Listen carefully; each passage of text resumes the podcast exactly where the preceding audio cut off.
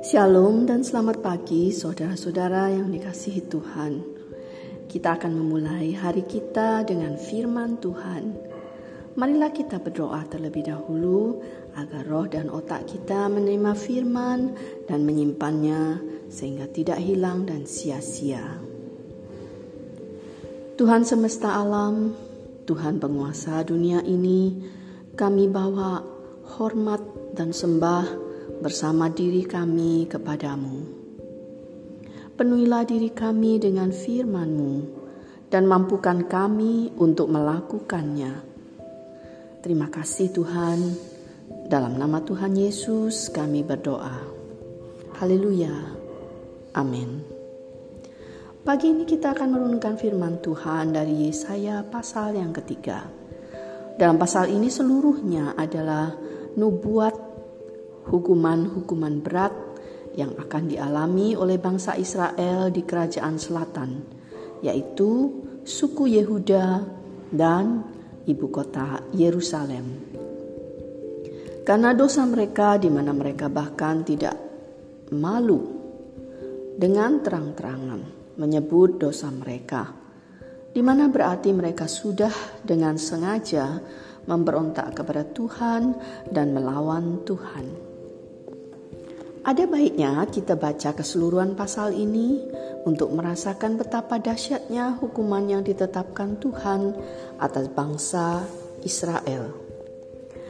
Maka sesungguhnya Tuhan, Tuhan semesta alam akan menjauhkan dari Yerusalem dan dari Yehuda setiap orang yang mereka andalkan, segala persediaan makanan dan minuman pahlawan dan orang perang, hakim dan nabi, petenung dan tua-tua, perwira dan orang yang terpandang, penasihat dan ahli sihir, dan orang yang paham mantra. Aku akan mengangkat pemuda-pemuda menjadi pemimpin mereka, dan anak-anak akan memerintah atas mereka. Maka bangsa itu akan desak-mendesak seorang kepada seorang, yang satu kepada yang lain. Orang muda akan membentak-bentak terhadap orang tua, orang hina terhadap orang mulia. Sehingga apabila seorang memegang saudaranya di rumah ayahnya dan berkata, "Engkau masih mempunyai jubah, jadilah pemimpin kami, dan neruntuhan ini di bawah kuasamu." Maka pada waktu itu saudaranya akan menjawab, Aku tidak mau menjadi tabib. Di rumahku tidak ada roti dan tidak ada jubah. Janganlah angkat aku menjadi pemimpin bangsa. Sungguh, Yerusalem telah runtuh dan Yehuda telah rubuh sebab perkataan mereka dan perbuatan mereka melawan Tuhan dan mereka menantang kemuliaan hadiratnya. Air muka mereka menyatakan kejahatan mereka, dan seperti orang Sodom, mereka dengan terang-terangan menyebut-nyebut dosanya, tidak lagi disembunyikannya.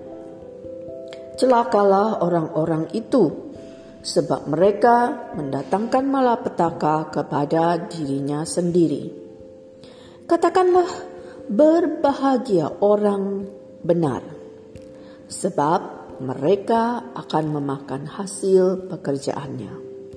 Celakalah orang fasik, malapetaka akan menimpanya, sebab mereka akan diperlakukan menurut perbuatannya sendiri. Adapun umatku, penguasa mereka ialah anak-anak dan perempuan-perempuan memerintah atasnya. Hai umatku, pemimpin-pemimpinmu adalah penyesat dan jalan yang kau tempuh mereka kacaukan. Tuhan mengambil tempat untuk menuntut dan berdiri untuk mengadili bangsa-bangsa. Tuhan bertindak sebagai hakim atas tua-tua dan pemimpin-pemimpin umatnya. Kamulah yang memusnahkan kebun anggur itu, barang rampasan dari orang yang tertindas tertumpuk di dalam rumahmu Mengapa kamu menyiksa umatku dan menganiaya orang-orang yang tertindas? Demikianlah firman Tuhan Allah semesta alam. Tuhan berfirman, oleh karena wanita Sion telah menjadi sombong dan telah berjalan dengan jenjang leher dan dengan main mata, berjalan dengan dibuat-buat langkahnya dan gemerincing dengan giring-giring kakinya. Maka Tuhan akan membuat batu kepala wanita Sion penuh kudis, dan Tuhan akan mencukur rambut sebelah dahi mereka. Pada waktu itu Tuhan akan menjauhkan segala perhiasan mereka, gelang-gelang kaki, jamang-jamang, dan bulan-bulanan, perhiasan-perhiasan telinga, pontoh-pontoh, dan kerudung-kerudung, perhiasan-perhiasan kepala, gelang-gelang rantai kaki, tali-tali pinggang, tempat wewangian dan jimat-jimat, cincin meterai, dan anting-anting hidung, pakaian-pakaian pesta, jubah-jubah, selendang-selendang, dan pundi-pundi. Cermin-cermin, baju-baju dalam dari kain lenan, ikat-ikat kepala, dan baju-baju luar. Maka sebagai ganti rempah-rempah harum akan ada bau busuk. Sebagai ganti ikat pinggang, seutas tali. Sebagai ganti selampit rambut kepala yang gundul. Sebagai ganti pakaian hari raya, sehelai kain kabung, dan tanda selar sebagai ganti kemolekan. Orang-orangmu akan tewas oleh pedang, dan pahlawan-pahlawanmu oleh perang. Pintu-pintu gerbang Sion akan mengaduh dan berkabung, dan kota itu akan seperti perempuan bulus yang duduk di bumi. Saudara-saudara yang akan Tuhan lakukan sebagai hukuman adalah menyingkirkan segala hal yang diandalkan, segala hal yang disandari, segala hal yang dipegang oleh bangsa Israel, sehingga mereka tidak lagi mendengarkan Tuhan dan tidak peduli dengan peringatan-peringatannya. Yang terutama adalah para pemimpin mereka, yaitu para tua-tua, pahlawan-pahlawan, perwira-perwira, hakim-hakim, penasihat-penasihat, nabi-nabi, petenung, penyihir, pemantera, orang-orang terpandang. Semuanya ini akan Tuhan singkirkan. Tuhan memberikan posisi pemimpin kepada orang-orang muda yang tak berpengalaman. Namun demikian, tak ada orang muda yang mau menjadi pemimpin mereka karena sangat parah kebangkrutan dan kehancuran Yehuda dan Yerusalem. Tak ada pemimpin yang sanggup memulihkannya. Tuhan bahkan menyingkirkan persediaan makanan dan minuman sehingga kelaparan dan kematian akan menimpa mereka. Dan bukan hanya para pria yang berdosa besar, para wanita pun yang kaya telah menjadi congkak, sombong luar biasa karena kekayaan dan jabatan suami-suami mereka. Tuhan akan membuat mereka berpakaian kain kabung dan meratap sampai tersungkur, karena para lelaki mereka mati dalam peperangan. Semua perhiasan berharga yang mereka pakai akan diambil dan bahkan mereka akan terkena penyakit kulit.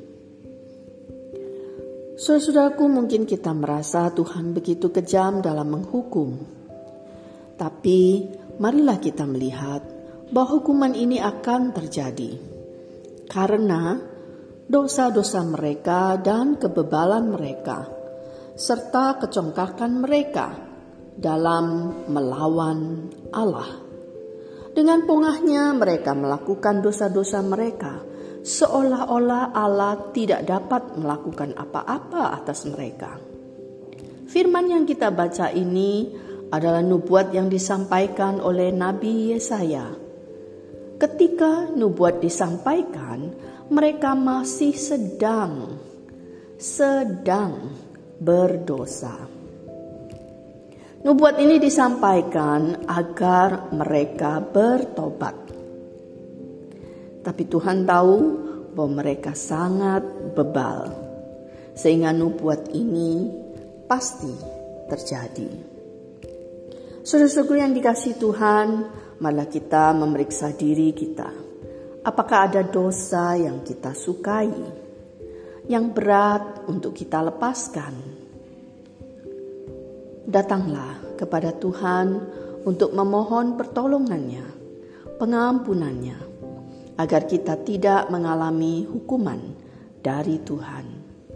Tuhan kita adil dan penuh belas kasih. Ia tidak bisa mentolerir dosa, tapi ia bersedia mengampuni dan membebaskan kita dari belenggu dosa.